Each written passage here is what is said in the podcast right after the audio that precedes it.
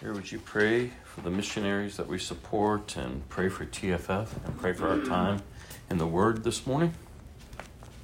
Father, I thank you, God, for those that you have called into Thank you, Father. full-time service, God, that they're dependent upon their income, Father, from you, from donors, God, and I just pray, Father, that these families was not, would not be in lack. I pray, God, that you would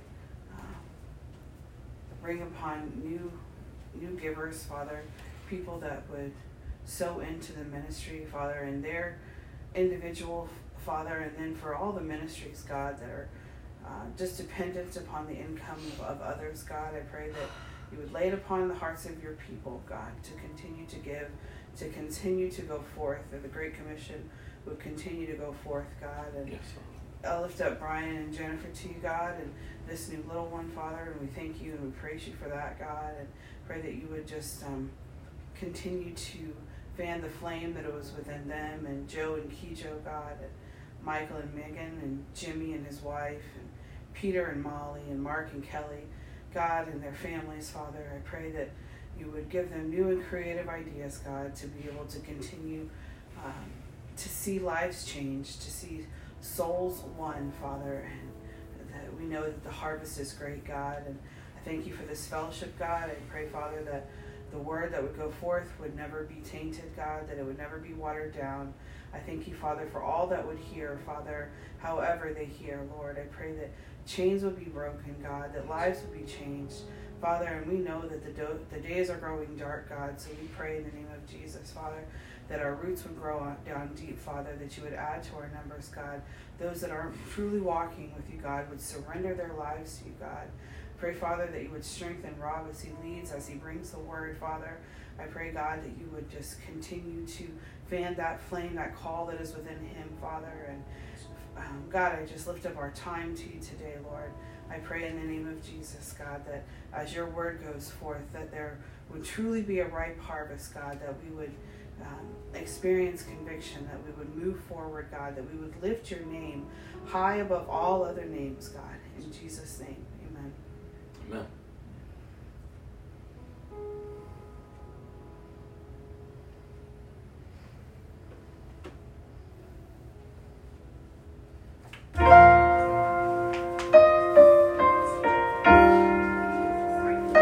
Let your worship tonight.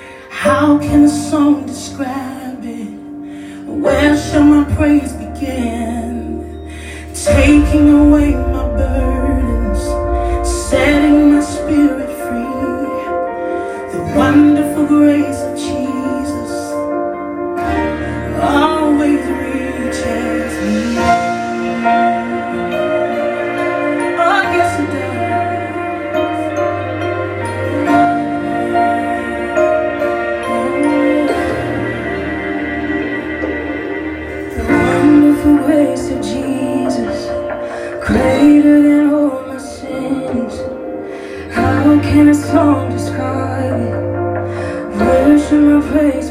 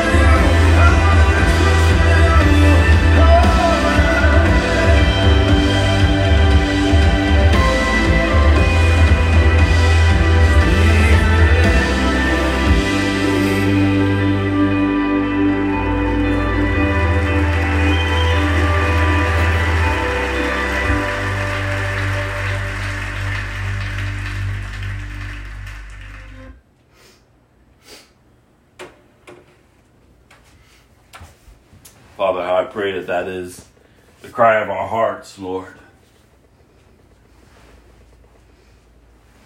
The Holy Spirit, you would lead us. God, that we recognize, Lord Jesus, that you are the way, the truth, and the life, and that we are done chasing feelings, Lord. Done chasing and living out of the flesh that never satisfies. Oh God, if we're truly believers, we've been awakened to a new life in you, Lord. A full life, a life in abundance. So, Jesus, have your way among us and in us and through us, Lord. That we will live for you, God. Lives that have been gracefully broken, Father. Your grace, O God, the power to transform us, Lord. Your mercy that is extended to us, Father.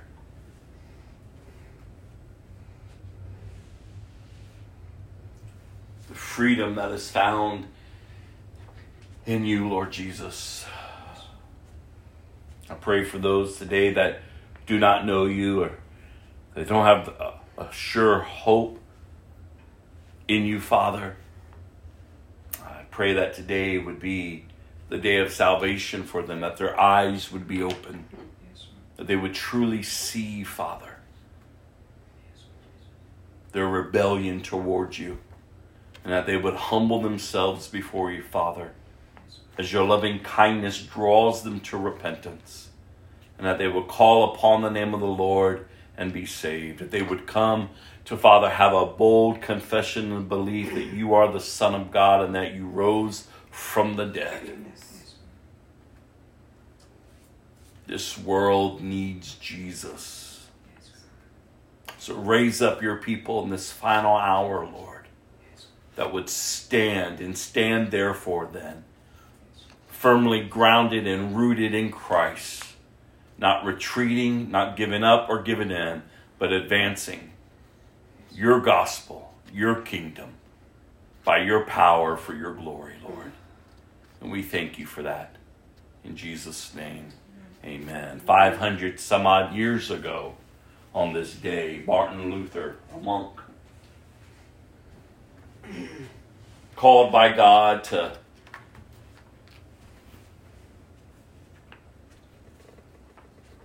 shake history, to turn the church upside down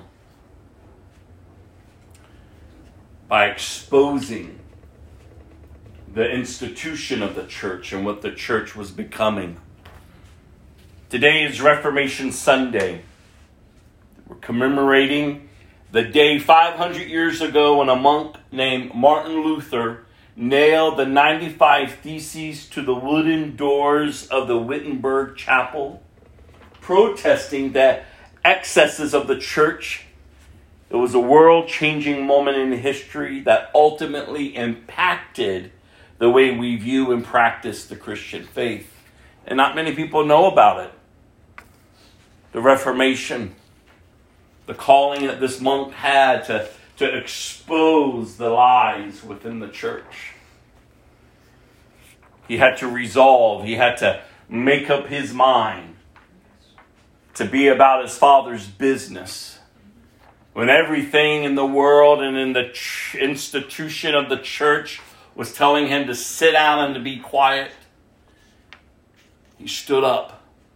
And oh, how we can take comfort in his example that as we continue to move forward in these final days leading up to the return of Christ, that we wouldn't back down, that we wouldn't be quiet, that we would stand up, and that we would begin to expose the fruitless deeds of darkness. The spirit of this age, the spirit of deception within the institution of the church and within the world itself is increasing. And so many people are deceived. They're walking in complete rebellion towards the Creator, the Holy God.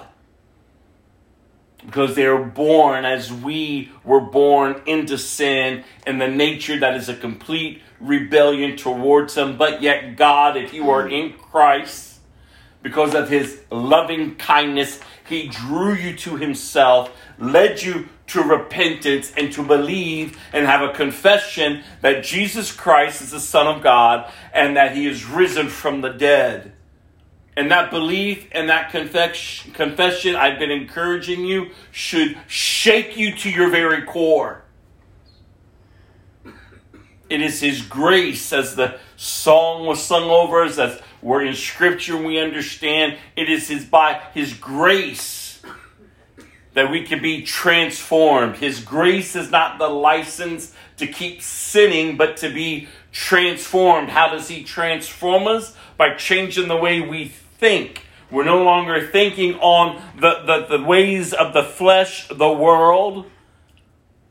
But Now we're thinking upon life and upon His Word. To resolve the second R. Been holding up these three R's. We're about to enter into November. We've been hearing these three R's over and over and over throughout this year repentance, resolve, release. Hopefully, you're putting them into practice. Hopefully, you're beginning to sense a move of God within you and upon you and through you. That you are maturing, that you are growing, that you're having a more uh, a hunger and a thirst for righteousness. And if you're not, don't blame God. it's you. You've heard truth over and over and over, and you're not just to be a hearer of the word, but you're to be a doer of the word. So to resolve, to decide firmly on a course of action, to make up one's mind. Scriptures I've been laying out for us to hope, I pray, are encouraging you into resolving. Philippians 4:13, for I can do everything through Christ who gives me strength to make up your mind to decide firmly that you're not living in your own strength but in his. Psalm 118 verse 6 through 8. The Lord is for me, so I will have no fear. What can mere people do to me? Yes, the Lord is for me, He will help me. I look in triumph at those who hate me. It is better to take refuge in the Lord than to trust in people. 1 Corinthians 9, verse 24 through 25. Don't you realize that in a race, everyone runs, but only one person gets the prize. So run to win. All athletes are disciplined in their training. They do it to win a prize that fades away, but we do it for an eternal prize. So get up each day, resolve, make up your mind to run to win. Galatians 5, verse 24 through 25. Those who belong to Christ Jesus have nailed the passions and desires of their sinful nature to his cross and crucified them there. Since we are living by the Spirit, let us follow the Spirit's leading in every part of our lives, to decide firmly, to, to make up your mind, to walk in the Spirit. And what does that look like? Do you even know? Do I even know? Are we truly seeking Him? Are we truly, truly allowing the old ways to die and begin to bear fruit of a new life? Romans 6 11 through 12. So you also should consider yourselves to be dead to the power of sin, but alive to God through Christ Jesus. Do not let sin control the way you live. Do not give in to sinful desires. Romans 6, verse 11 through 12, to resolve, to make up your mind daily as you're living, as you're going forth through your day, to consider yourself dead to the power of sin, but alive. Listen to that. To God through, not of your religious works, not anything that you can do, but through Christ Jesus so do not let sin control the way you live. Do not give in to sinful desires. The old man, the old woman shouldn't have rights. A dead man, a dead woman has no rights. You're dead. That's how you're to resolve daily as you're going through life. You're a dead man, you're a dead woman, and dead folk have no rights. You live through Christ. You are a new creation. You have been born again. And the new natures of the Spirit of God. God Himself in you. And we're called not to live a life that grieves Him. I keep encouraging us that we are behind enemy lines because this is what the Word of God says. We know, again, that apart from Christ, that all of us are born into this world in complete rebellion towards Him. We are bent towards rebellion. And we understand that the enemy, John 10:10 10, 10 tells us he comes to steal, to kill, and to destroy. But Jesus says, I've come to give you life and life and abundance. We understand that the Word of God tells us it's the enemy that is blinding the eyes of the unbelievers. We understand that when you think of being in rebellion towards authority, the ultimate authority of God, their lives, those who are in complete rebellion towards Him, they give themselves over to the created. They are enslaved and in bondage to Satan, the ruler of this world. They're enslaved, they are in bondage to the world systems. They're enslaved and they're in bondage to the flesh that only desires death. And I keep encouraging us, oh, that we would awaken to truth and that we would be passionate to go forth and to share this truth with others. We don't hate the, the world. We don't hate those in bondage to flesh. We don't hate those who are still enslaved and suffering under the rule and reign of the evil one. Because if it wasn't for the Lord, we would be right there with them. But we are to go forth and to burn among them, to be the light, to be truth to point them to the way, for them to be reconciled back to their Creator through Christ. through Christ. And we're going to be hated for that. On this day of evil, when the world is coming together to celebrate evil, when Satan is exalted on this day, God help the church to be pure, to not be tainted, but to be able to stand in truth for every day. Every day. Satan is real. And I know the world's and, I know his deceptive ways is to lure people into thinking again that he is this horrific looking creature, but he's not. He is a beautiful creature. And he can parade around as the angel of light. He deceives many. He's running amok within the religious institution. He runs it. He doesn't mind you going to church. He doesn't mind you having a Bible. He doesn't mind your little prayers and your little posts. What he minds is if you're truly dead to him and dead to this world system and dead to yourself, but alive in Christ. He hates Jesus. He hates God. He, his desire is to rise up above the throne of God. He never will. He ultimately knows his end.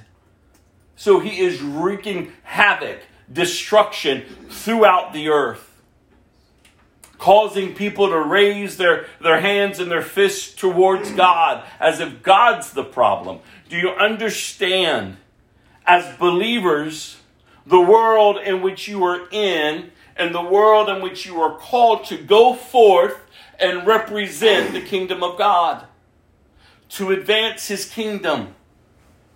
It's just not church, you all. It's just not church. If it was just church, Martin Luther, that monk, wouldn't have got up 500 some odd years ago and persevered up those steps of that chapel to nail his theses, to expose it. It's just not church, you all. It's just not, you know, some religious form to have. If it was just that, our brothers and sisters would not be enduring persecution today. If it was just another form of religion, the world wouldn't mind us. Have and do whatever you want. But Jesus is hated among the created. The creator is hated.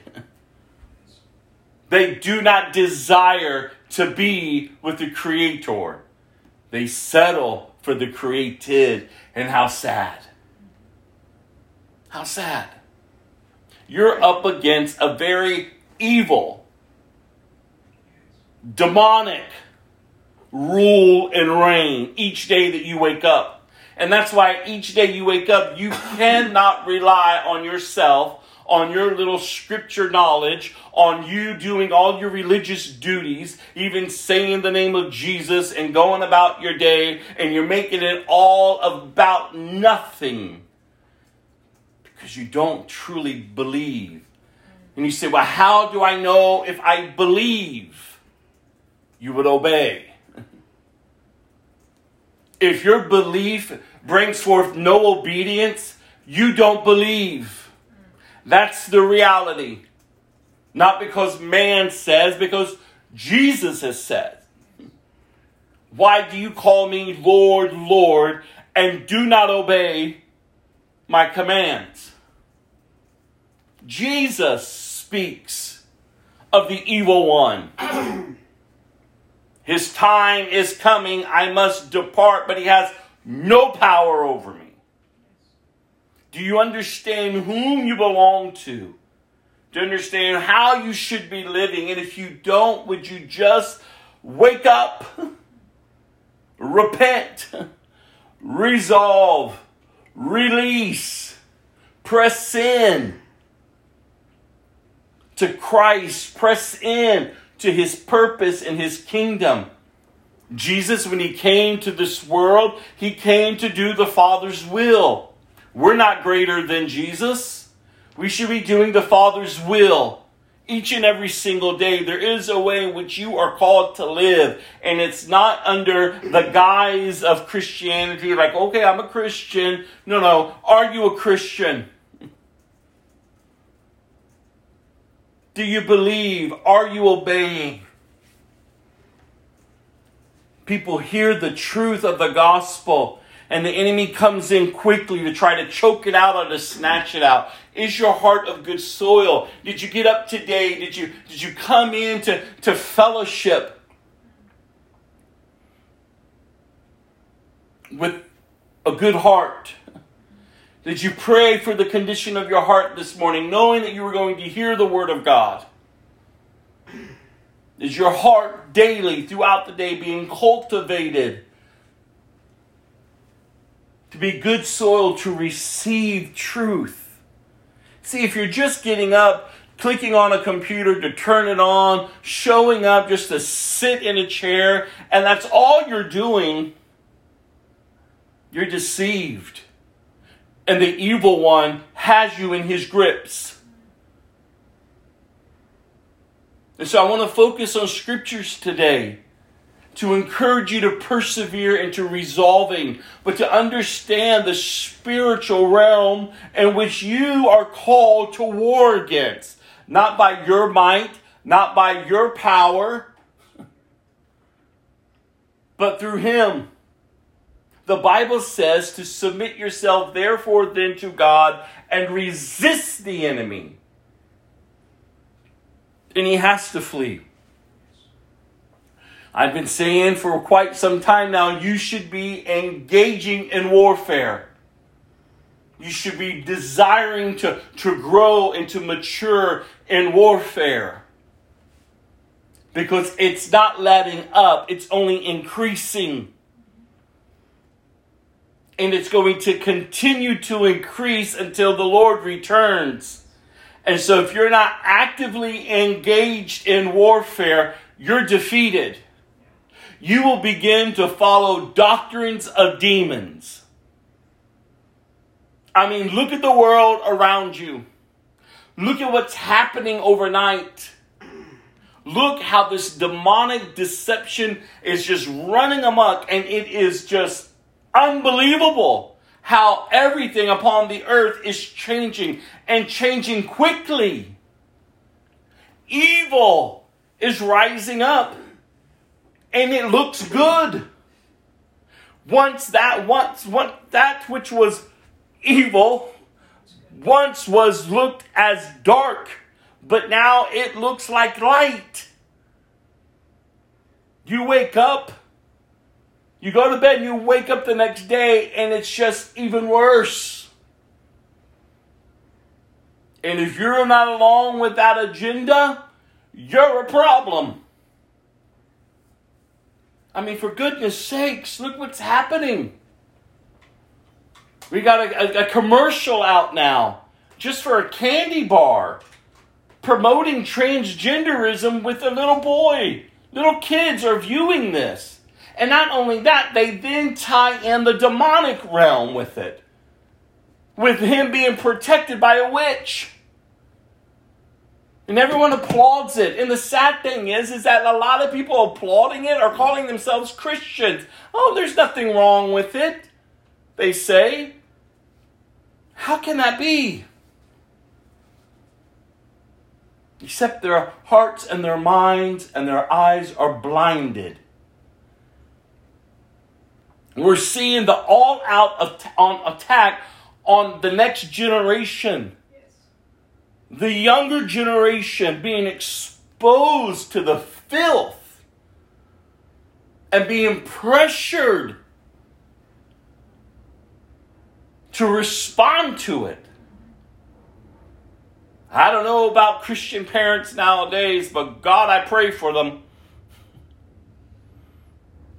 And if they're not praying with their children, if they're not opening the Bible with their children, if they aren't teaching the way in which that they, they should go, the world is teaching them. The enemy is teaching them.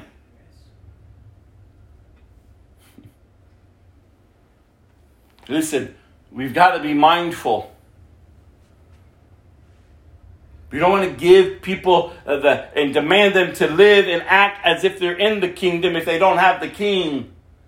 We're not going forth demanding people to live right. We're calling people to repentance and to accept Jesus.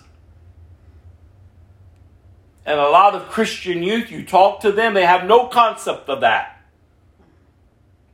They have the concept of the institutional church which is not impacting their lives, and they don't know how to stand and stand therefore then when they're being bombarded with all this nonsense that's out there because they don't know how to war.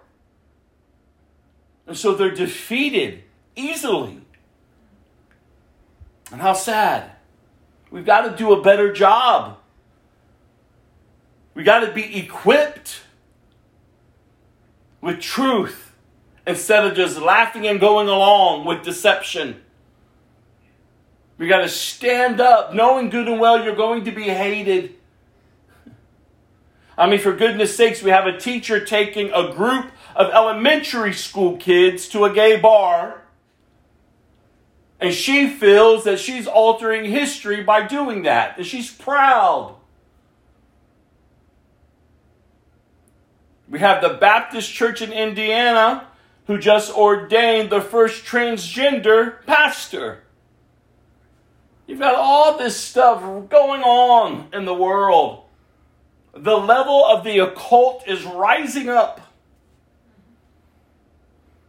And right behind it is perversion. Right behind that is strife and murder. I watched the scene the other day on a packed subway in New York. This guy gets on, acting a nut, and then begins just to punch this woman with grown men standing around her, and no one's doing anything. All because the lady, I believe, just asked him to give her some space. the level is increasing like nothing that we can even comprehend. The pandemic is running amok. Financial institutions, I mean, just the economy alone in our nation. But look around the earth. And listen, it's time to wake up. It's time to decide either you're in Christ or you're apart from Him. The line is drawn not because man has drawn it, because Jesus has drawn it. You're either with Him, for Him, or you're against Him. There's no middle ground. You should be submitting yourself daily to Christ and then learning to resist the enemy and not caving in and bowing down to temptation. He makes a way out of every temptation. And if you're caught up in hidden sin, then get right before God. And if you're caught up living just however you want, get right before God. Because He's coming. He's coming. And his wrath is going to hit this earth. And God help those who are not in Christ, who have not entered into Christ, who are not seated with Christ. Do you know your identity? Because if you're a Christian, it's in Christ. And what does that mean? Not just turning on your computer for church, not just coming and sitting when it feels right to you and you have the right time in the schedule to do it, but truly desiring to be in Christ, to be in fellowship, to be a part of a community, to encourage, to edify, and to build each other up. Iron sharpens iron. We're in the middle of a war. I keep encouraging us do not be like those virgins whose oil, whose lamps did not have enough oil. Are you prepared because he can come at any moment? Direct combative warfare, you all. The enemy is running amok. And our battle and our fight is not against flesh and blood but it's against the rulers and the principalities in the air of the darkness. Do you understand for the past 31 days, those who are awakened to that spiritual realm, who are serving Satan, their master, they've been fasting, they've been chanting, they've been meditating They've been putting into practice what they have received and what they know, all to affect the preaching of the gospel. They specifically target local churches. And this isn't just make up stories. This is a past that the Lord has delivered me from when I was involved in the occult. And I keep encouraging us throughout the years. It is so sad that the church, Christians, are ignorant to that realm. Because they've been deceived by the enemy. And yet the enemy has awakened his troops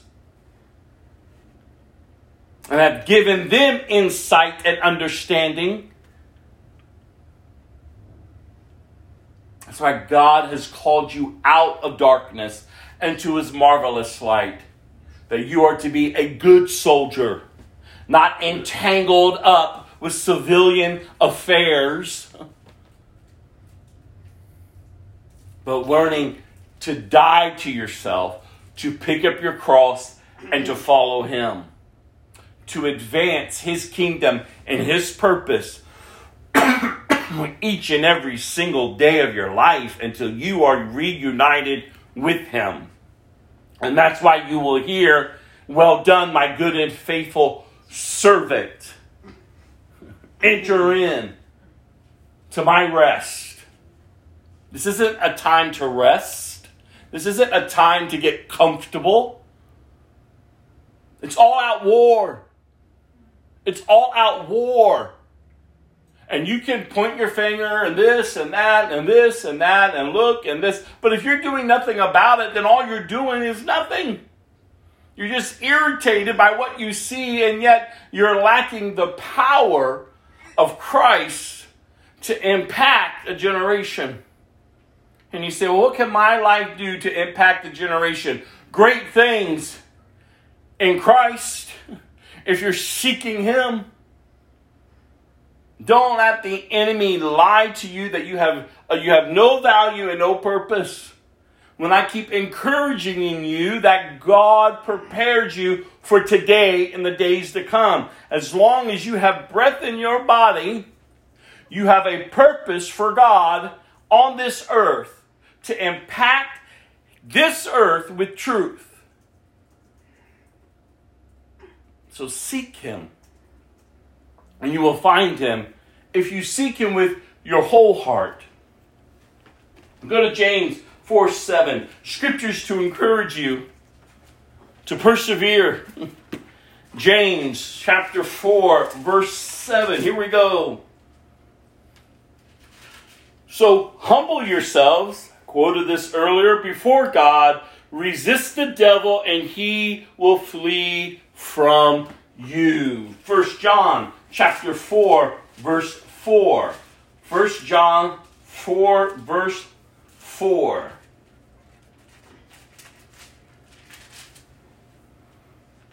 But you belong to God, my dear children.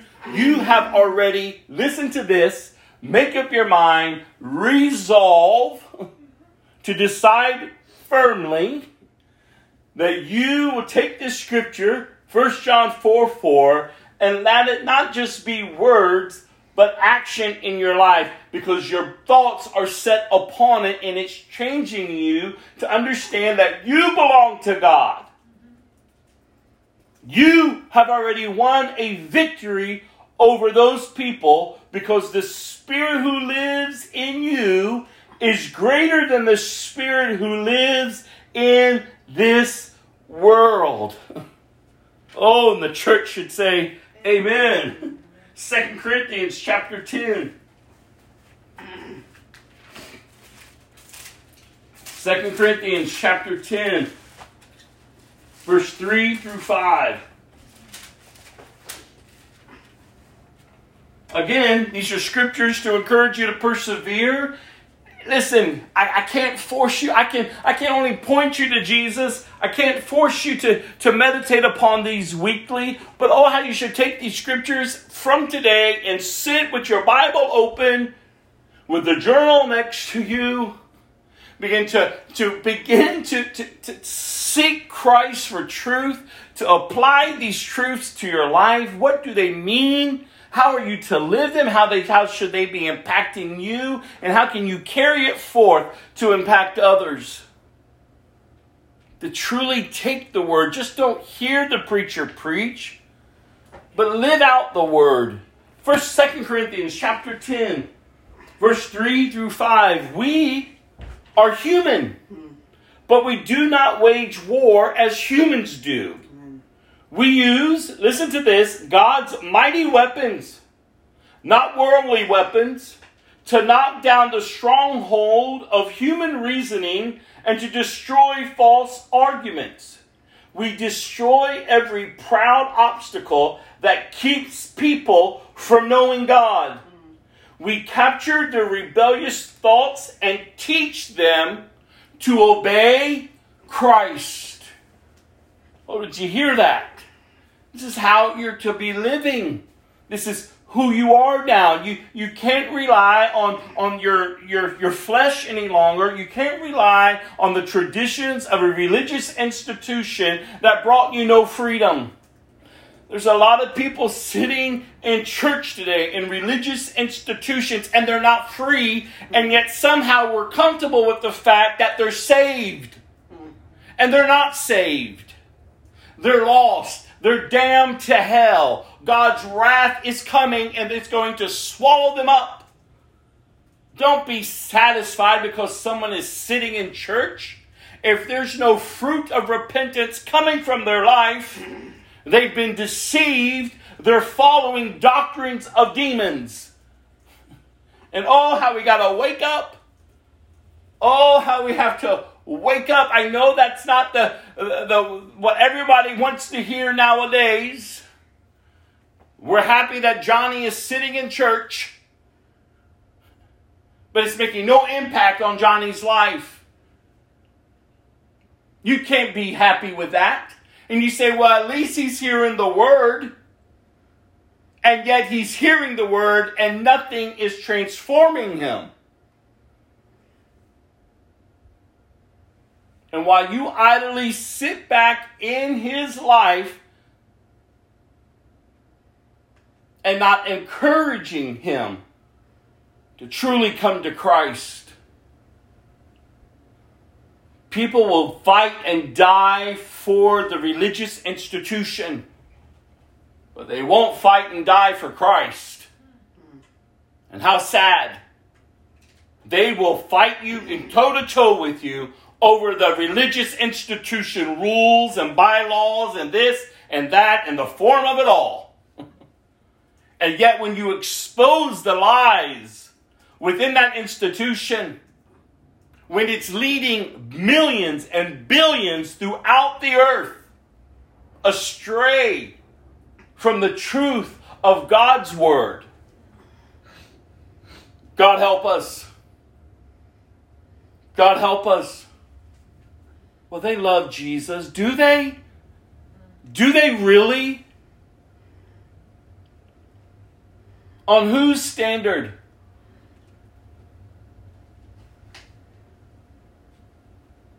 We got to wake up, you all. If Christ isn't revealed, they are lost, even yet though the word is preached. It's the revelation of Christ through the living word. It's the empowerment of, of the working of the Holy Spirit that draws people to Himself. And did you hear the scripture? We use God's mighty weapons, not worldly weapons, to knock down the strongholds, listen to this, of human reasonings and to destroy false arguments. We destroy every proud obstacle that keeps people from knowing God. We capture their rebellious thoughts and listen, teach them to obey Christ.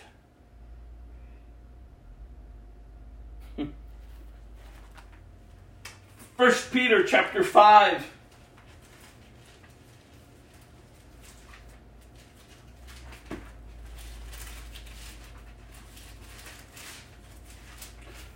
1 Peter chapter 5 verse 8 through 9. Stay alert. Watch out for your great enemy, the devil. He prowls around like a roaring lion, looking for someone to devour. Stand firm against him and be strong in your faith. Remember that your family of believers all over the world is going through the same kind of suffering you are. Listen to what Scripture is telling us. Stay alert. Watch out for your great enemy, the devil. He prowls around like a roaring lion looking for someone to devour. So stand firm against him and be strong in your faith. Remember that your family of believers all over the earth, all over the world, is going through the same kind of suffering you are. Come on. This isn't, again, just some type of hocus pocus type of religion, just another way of life here on earth. No, you have been granted the right to be adopted into the family of God. If you come to the saving knowledge of Jesus Christ, you can call him Abba, Daddy. Can live in the assurance that you are sealed until the day of redemption. There is a way in which we are called to live now. And it's a life that is surrendered to Christ and Christ alone. Isaiah chapter 54, verse 17. Isaiah chapter 54, verse 17.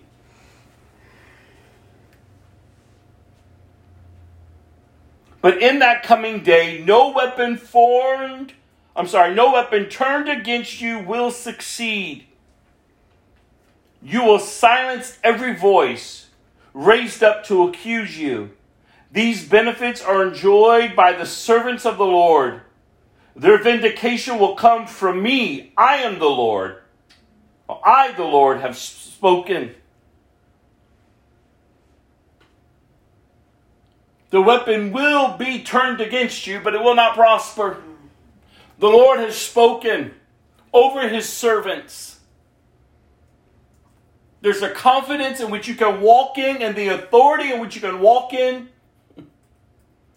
Not in and of yourself. It's nothing pointing to you towards yourself. I see a lot of people on social media, a lot of people, these self-proclaimed prophets and spiritual warriors.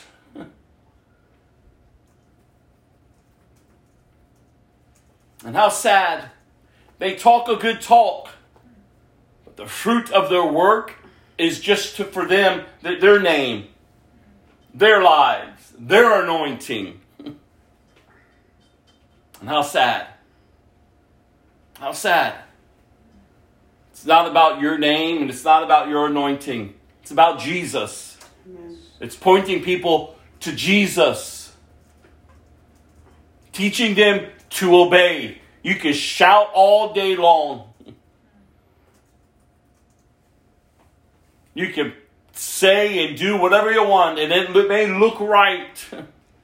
But if there's not obedience in your life, something is wrong.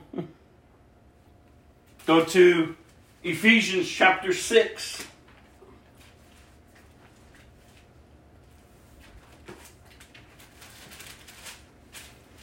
Verse 11 through 17.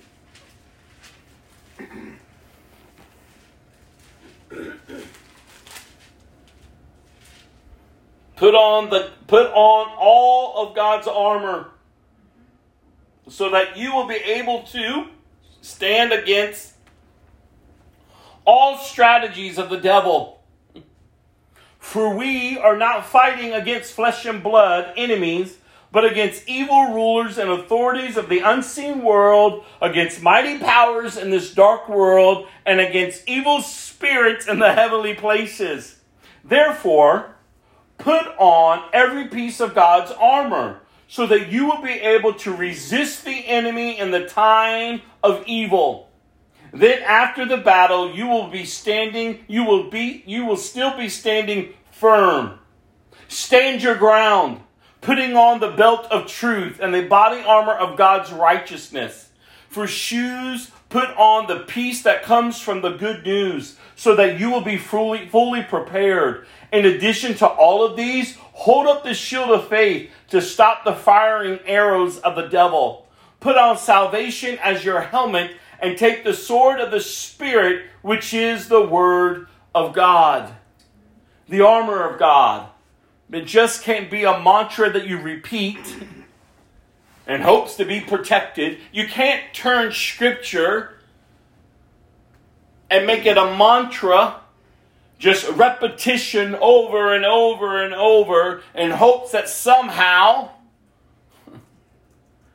we're not, we're not of the wicked, evil ones who have created this, the, their systems that are under the, the rule of Satan. No, we're servants of the Most High God. And what He has established is in place.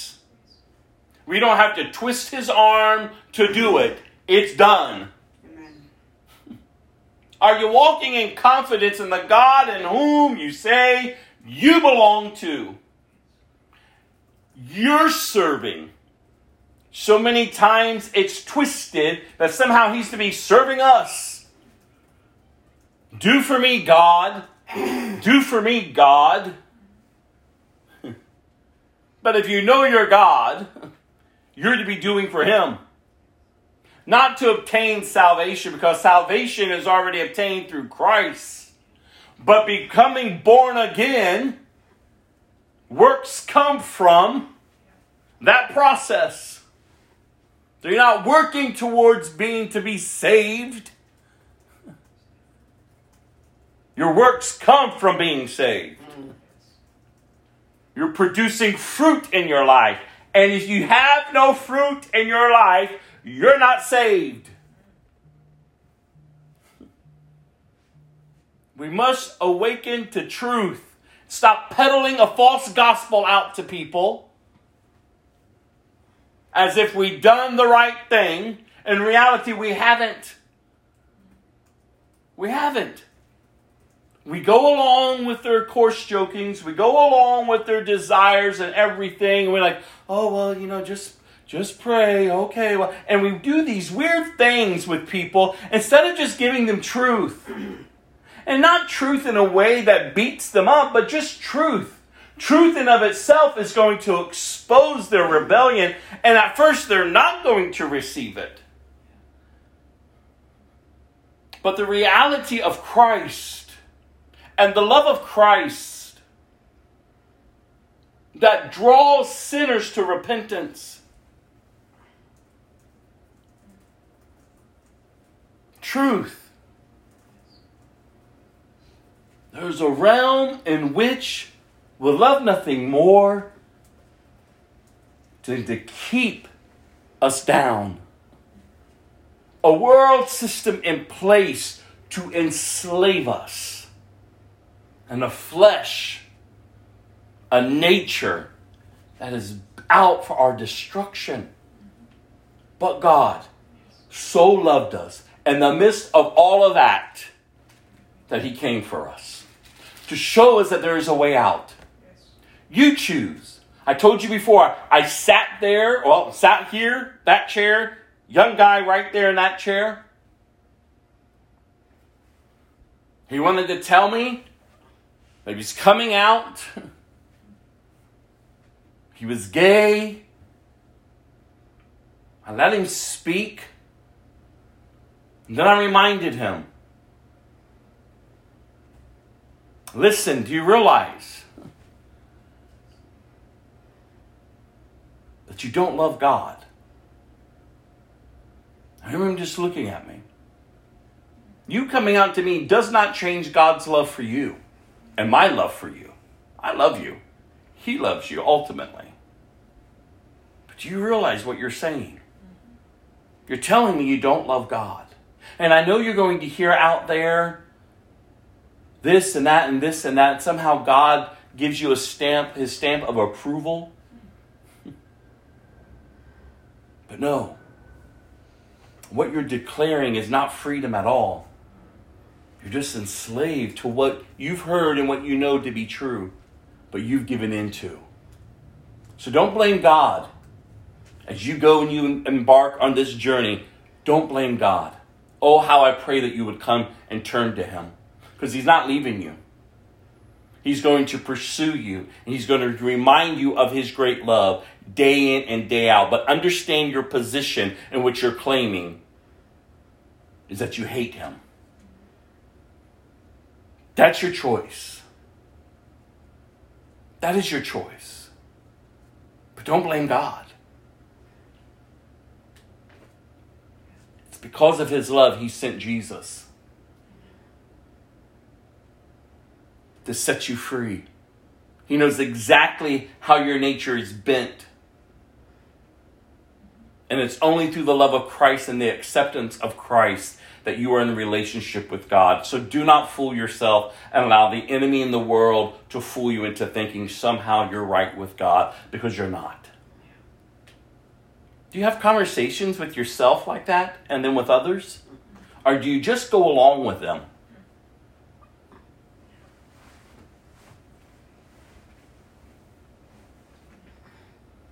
A young boy gave me a big hug afterwards.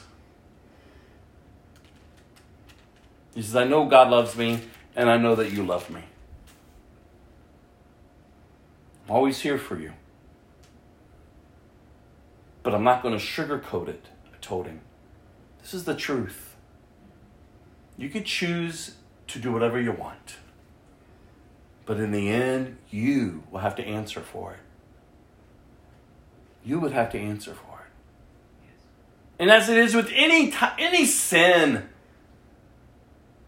the gossiper, the backbiter, the drunk, the one with the anger problem, when sin is in control, when we're outright living in complete rebellion towards God, don't be deceived. You're not loving God. You're not. It's all about surrender and obedience. Check your heart. The Bible tells us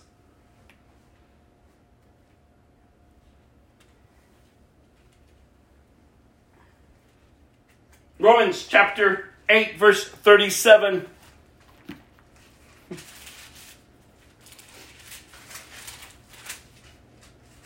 Romans chapter 8, verse 37.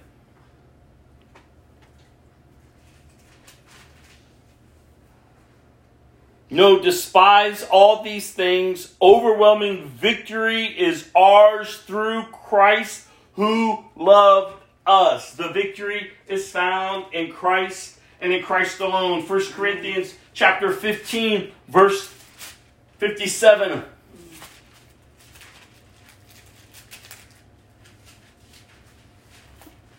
1 Corinthians chapter 15, verse 57. But thank God. Thank who? God. He gives us victory over sin and death through our Lord Jesus Christ.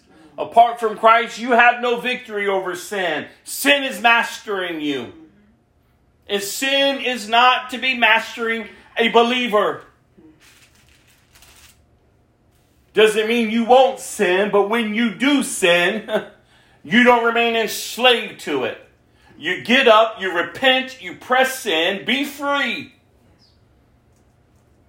I pray that we would have a more desire for freedom than we do sin. Why isn't it crazy when you go and you hold someone accountable about the sin that is so easily entangling them, they fight to remain enslaved to it. Oh, we got to wake up to the spiritual realm. Think about that even in your own life. When sin is crouching out your door, when temptation is beckoning and calling, what is the first thing you do? Most likely, it's not to call upon Jesus, it's to start giving you a way to it. Is it really that bad? Will they really ever know? I mean, does God really say and maybe you don't give thought of it at all. Maybe you just get right into it. And you're in a vicious cycle, a tormenting cycle of destruction. But the victory is ours through Christ. Oh, that we would know him. Oh, how rich he is. And the freedom that is found in him. You don't have to remain a slave to it, to shame and to guilt and to condemnation. No, you can boldly come into his presence Amen. because of Christ. And when you know him, your failures don't have to continue to define you. His victory is what is to define you. Amen.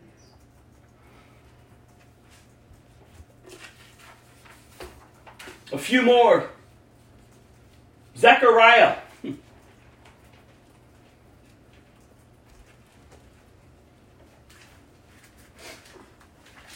Zechariah chapter 4.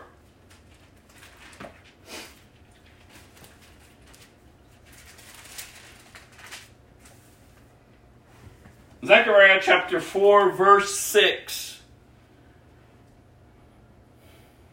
Then he said to me, This is what the Lord says to Zerubbabel It is not by force, nor by strength, but by my spirit, says the Lord of heaven's armies. It's not by your strength, and it's not by your power.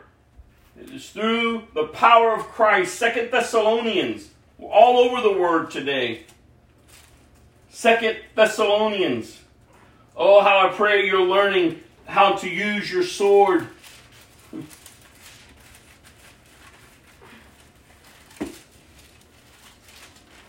Second Thessalonians chapter 3 verse 3 But the Lord is faithful. Who is faithful? The Lord is faithful. He will strengthen you and guard you from the evil one. Luke chapter 10, verse 19. Luke chapter 10, verse 19.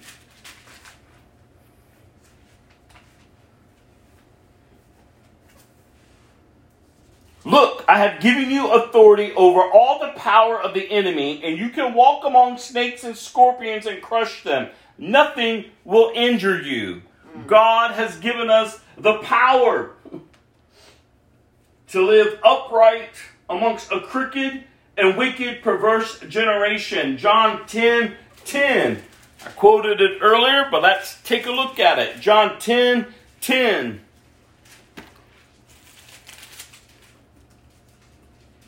The thief's purpose is to steal and kill and to destroy. These are Jesus' words.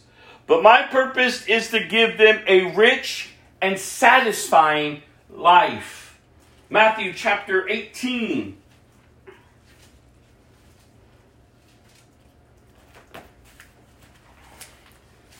Matthew chapter 18, verse 18 through 19. I tell you the truth, Jesus' words. Whatever you forbid on earth will be forbidden in heaven, and whatever you permit on earth will be permitted in heaven. I also tell you this if two of you agree here on earth concerning anything you ask, my Father in heaven will do it for you. Jesus' words. The power and the agreement of prayer with believers to stand firm, you all. Deuteronomy chapter 28, verse 7. Deuteronomy chapter 28, verse 7. The Lord will conquer your enemies when they attack you. They will attack you from one direction, but they will scatter from you in seven. Mm. The Lord will conquer your enemies. He has conquered them. The enemy is defeated.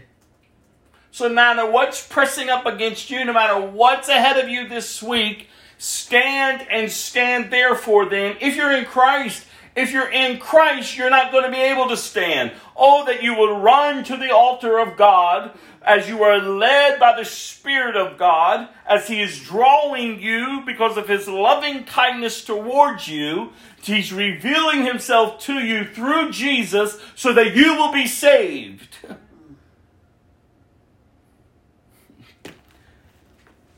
John 16. Verse 33. The last scripture I want to give you to encourage you. And you say, Why do you give us so much scripture? because you're bombarded 24 7. You're under attack from the enemy. The world systems want to enslave you. Your flesh wants to destroy you. And apart from Him, you could do nothing. Mm.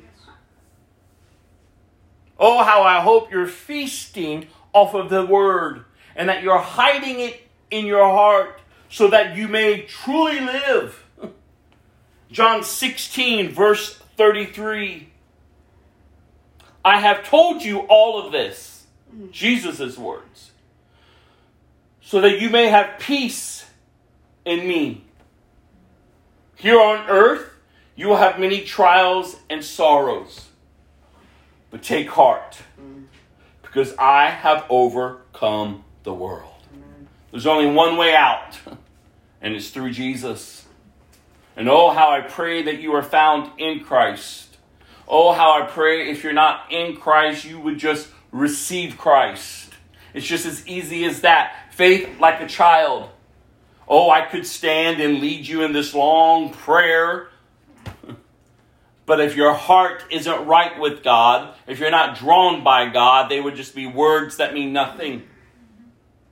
You say, Well, how do I know when I'm ready to receive? Just you asking that question in and of yourself shows the working of the Holy Spirit within you. He's drawing you to Christ. Stop resisting Christ. Stop resisting the Holy Spirit. Stop holding up your fist towards God. Receive Him. Recognize that you are a sinner in complete rebellion towards Him. Believe upon Jesus, the Son of God, that God so loved you that he sent his one and only Son to rescue you, to save you. That he is the Son of God and that he bore your punishment upon the cross. And he rose on the third day and delivered you from that which has held you enslaved and in rebellion towards God. That belief and that confession alone saves you. It transforms you. You're born again of a new nature because, in and of yourself, you wouldn't come to that understanding because you are blinded by the enemy. But God has released the enemy's grips off of your life. And victory has come through Christ to redeem you, to set you free, to cover you with his blood. And you have hope today. No matter what you circumstances are and what you're going through. You have hope today that tomorrow will be different. And you can live and not die. And that you can get up and be transformed as you are led by the Spirit of God as you take the steps to be baptized and then take the steps to be discipled to obey all of his commands. That's the way of his kingdom. We're going to gather before we get into our other portions of scripture today for communion. And as Norma comes to pass this out, and those who are watching, if you have your elements to take, would you begin to gather them? But let's hold off taking them until we take them together. But I'm going to allow this song to, to be played over us. And oh, how I pray that you allow the Spirit of God to examine your heart, that you would repent for any unrepentant sins, and that you would call upon the name of Jesus if you never have and be saved. And we'll take it together, and we do this in remembrance of our King.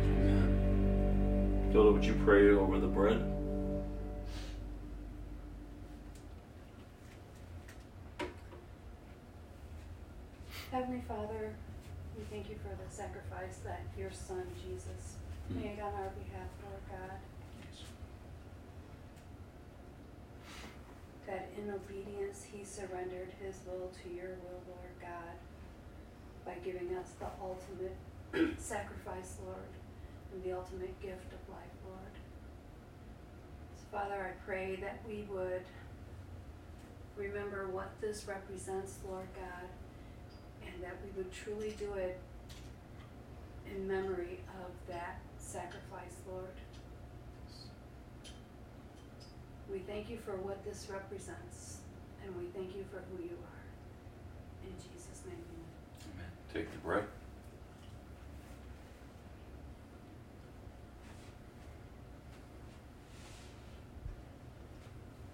Carrie, would you pray over the cup? Father, there's so many promises in the power of the blood of Jesus. And God, we claim those promises today. And we submit to you under the power of the blood, the life changing power of the blood, to heal, to transform, to make a way, to be the payment for sin and reconciliation unto you. So we take this, as the Word of God says, in remembrance. In Jesus' name. Take the cup.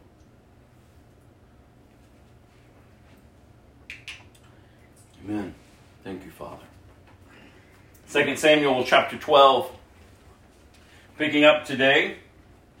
2 Samuel chapter 12. Walking through Scripture in hopes to know our God better. Learning of Him trusting in Him. We pick up here David's fall. We read last week. Here he was, the king that God selected. He was a man after God's heart. He was a godly man. But he gave in. He gave in. And I've always told you when you give in, at that moment, you're saying basically God isn't enough. If David would have thought upon God, if David would have remembered God, he wouldn't have looked upon Bathsheba with desires. He wouldn't have killed not only her husband, but other soldiers to cover up his sin. And now David is going to be confronted. He thinks he has covered his sin. And God is sending forth the prophet Nathan to rebuke David. Chapter 12. So the Lord sent Nathan the prophet to tell David this story. There were two men in a certain town. One was rich, rich and one was poor. The rich man owned a great many sheep and cattle. The poor man owned nothing but one little lamb he had bought. He raised that little lamb, and it grew up with his children. It ate from the man's own plate and drank from his cup. He cuddled it in his arms like a baby daughter. One day, a guest arrived at the home of the rich man. But instead of killing an animal from his own flock of herd or herd, he took the poor man's lamb and killed it and prepared it for his guests. David was furious. As surely as the Lord lives, he vowed, any man who would do such a thing deserves to die. He must repay four lambs to the poor man for the one he stole and have and, and for having no pity. then Nathan said to David, You are that man. The Lord, the God of Israel, says, I anointed you king over Israel and saved you from the power of Saul. I gave you your master's house and wives and the kingdoms of Israel and Judah. And if that had not been enough, I would have given you much, much more. Why then have you despised the word of the Lord and done this horrible deed. For you have murdered Uriah the Hittite with the sword of the Ammonites and stolen his wife. From this time on, your family will live by the sword because you have despised me by taking Uriah's wife to be your own. The Lord is speaking to David David, you have despised me. This is what the Lord says because of what you have done. I will cause your own household to rebel against you. As you have rebelled against me, basically, mm-hmm. now your household will rebel against you. I will give your wives to another man before your very eyes, and he will go to bed with them in public view. You did it secretly but I will make this happen to you openly in the sight of all of Israel. How does David respond to this? His sin is now exposed. The rebellion within his heart has been dragged out into the light. Then David confessed. What a beautiful picture of repentance. He didn't fight back. He didn't have the prophet killed like a lot of other kings did. He didn't raise his fist up to God. He didn't think that it was wrong for what's been pronounced over him. No, he confessed. I have sinned against the Lord. Nathan replied, Yes, but the Lord has forgiven you. And you won't die for this sin. Nevertheless, because you have shown utter contempt for the word of the Lord by doing this, your child will die. After Nathan returned to his home, the Lord sent a deadly illness to the child of David and Uriah's wife. David begged, begged God to spare the child. He went without food and lay all night on the bare ground. The elders of his household pleaded with him to get up and eat with them, but he refused. Then on the seventh day, the child died. And David's advisors were afraid to tell him. He wouldn't listen to reason while the child was ill, they say. What drastic thing will he do when, he, when we tell him the child is dead? When David saw them whispering, he realized what had happened. Is the child dead? He asked. Yes, they replied, He is dead. Then David got up from the ground, washed himself, put on, the, put on lotions, and changed his clothes. He went to the tabernacle and worshiped the Lord. After that, he returned to the palace and was served food and ate. His advisors were amazed. We don't understand you, they told him. While the child was still living, you wept and refused to eat. But now that the child is dead, you have stopped your mourning and are eating again. And David replied, I fasted and wept while the child was alive, for I said, Perhaps the Lord will be gracious to me and let the child live. But why should I fast when he's dead? Can I bring him back again? I will go to him one day, but he cannot return to me. Then David comforted Bathsheba, his wife, and slept with her. She became pregnant and gave birth to a son, and David named him Solomon. The Lord named the child and sent word through Nathan the prophet that they should name him Jedidiah, which means beloved of the Lord, as the Lord had commanded. Beautiful picture.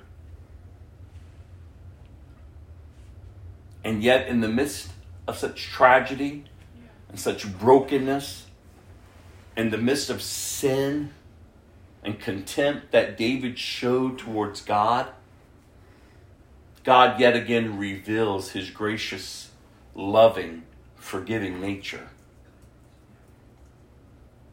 So many times we, we think that we have been forgiven and then somehow we won't suffer consequences from what, what has happened in our lives that we caused by our sin. You can still be forgiven and still have to endure the consequences of your actions. And David and his family will begin to suffer the consequences of his actions. But that does not strip God of who God is and the position that God has over David's life because David, if you haven't read Psalms 51, we read it before, but go read it this week. His prayer of repentance before God. God is still with David. God is still acting on behalf of David's life and family, but ultimately, God is faithful to his word. And that ultimately the Messiah will come from this throne. And the throne of the Messiah will last for all eternity. Because God, again, is faithful to what he has already purposed and planned. Man's ways and man's failures are not going to thwart God's plan and God's purpose. Verse 26 Meanwhile, Joab was fighting against Rabbah, the capital of Ammon, and he captured the royal for, um, fortifications. Joab sent messengers to tell David, I have fought against Rabbah and captured its water supply. Now bring the rest of the army and capture the city. Otherwise, I will capture it and get credit for the victory. So David gathered the rest of the army and went to Rabbah, and he fought against it and captured it. David removed the crown from the king's head, and it, and, and it was placed on his own head. The crown was made of gold and set with gems, and it weighed 75 pounds. David took a vast amount of plunder from the city. He also made slaves of the people of Rabbah and forced them to labor with saws, iron picks, and iron axes, and to work in the brick kilns. That is how he dealt with the people of all of the Ammonite towns. Then David and all the army returned to Jerusalem. Mm. John chapter 16.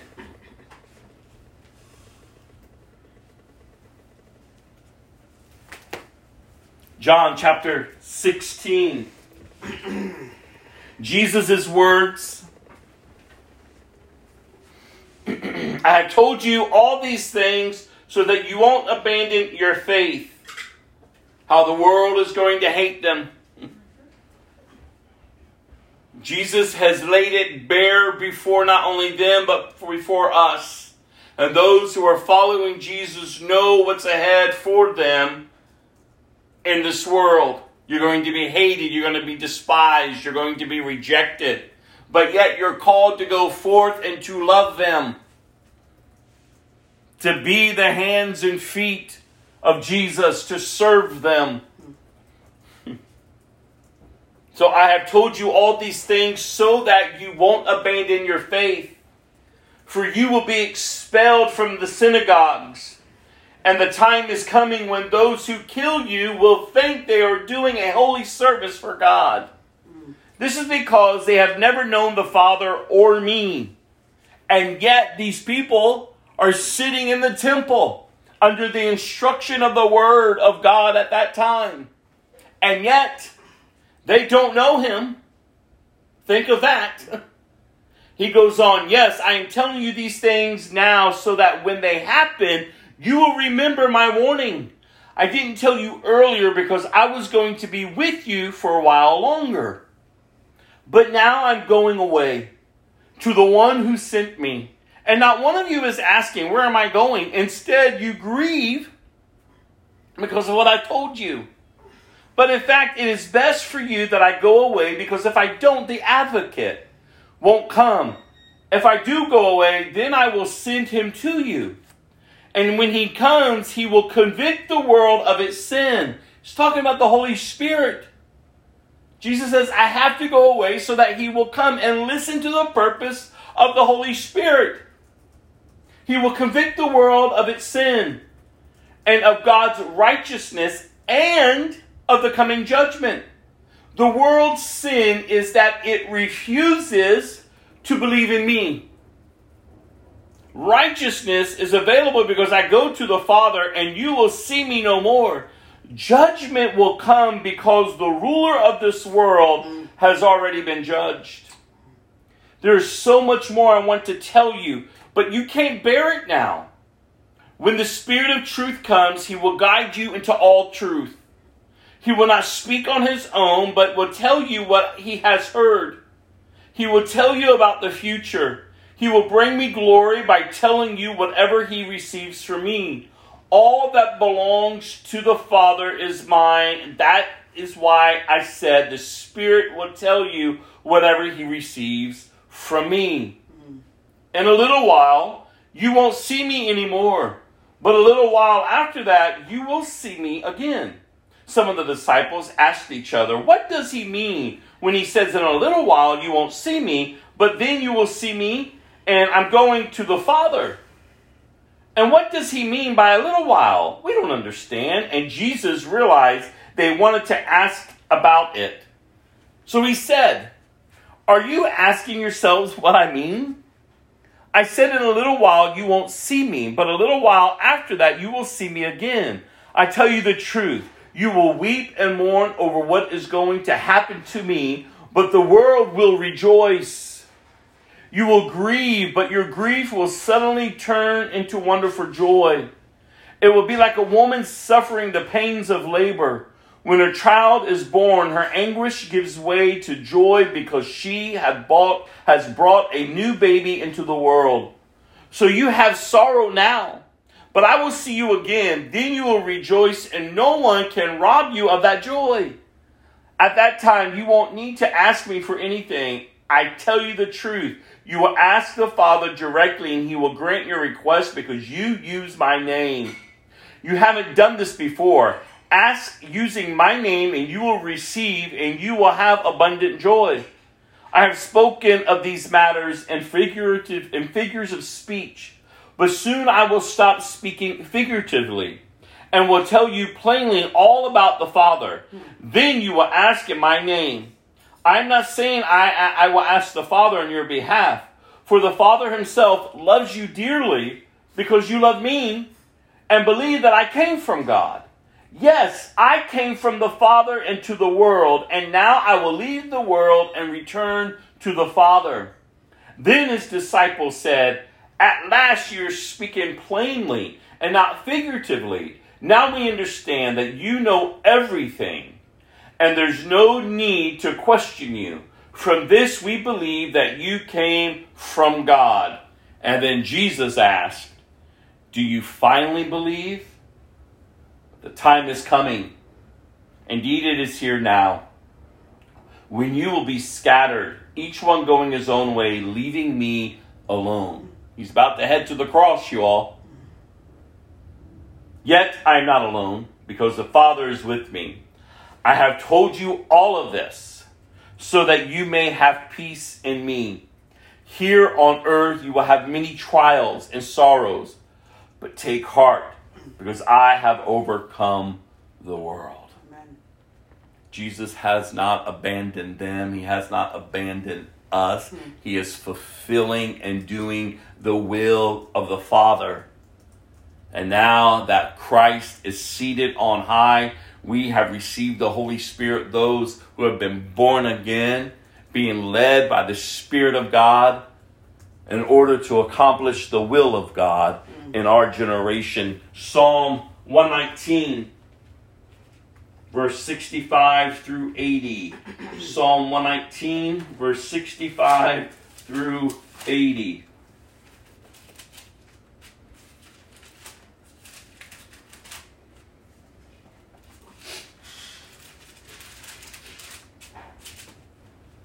Oh, the joy that we can find in Scripture and the hope that we can find in it. 65 through 80, the psalmist pens. You have done many good things for me, Lord, just as you promised. I believe in your commands Now teach me good judgment and knowledge. I used to wander off until you disciplined me, but now I closely follow your word. You are good and do only good. Teach me your decrees. Arrogant people smear me with lies, but in truth I obey your commandments with all of my heart. Their hearts are dull and stupid, but I delight in your instructions. My suffering was good for me, for it taught me to pay attention to your decrees. Your instructions are more valuable to me than millions of gold and silver. You made me. You created me. Now give me the sense to follow your commands. May all who fear you find in me a cause for joy, for I have put my hope in your word. I know, O Lord, that your regulations are fair. You disciplined me because I needed it. Now let your unfailing love comfort me, just as you promised me, your servant. Surround me with your tender mercies so I may live. Follow your instructions, for your instructions are my delight. Bring disgrace upon the arrogant people who lied about me. Meanwhile, I will concentrate on your commandments. Let me be united with all who fear you, with those who know your laws. May I be blameless in keeping your decrees. Then I will never be ashamed. Oh, do you hear the richness that is found in what has been penned and saved for us to be able to read and to meditate upon? That we would respond as the psalmist responds when we are being disciplined by God, not to turn from God, but to turn to Him and allow Him to work in and through us His purpose, His plan, and ultimately giving us a hunger and a thirst for righteousness and obedience. Proverbs 16, verse 4 through 5. Proverbs 16, verse 4 through 5. I will leave you with this, with these nuggets of wisdom. The Lord has made everything for his own purposes, even the wicked for a day of disaster. The Lord detests the proud, they will surely be punished. Unfailing love and faithfulness make atonement for sin. By fearing the Lord, people avoid evil.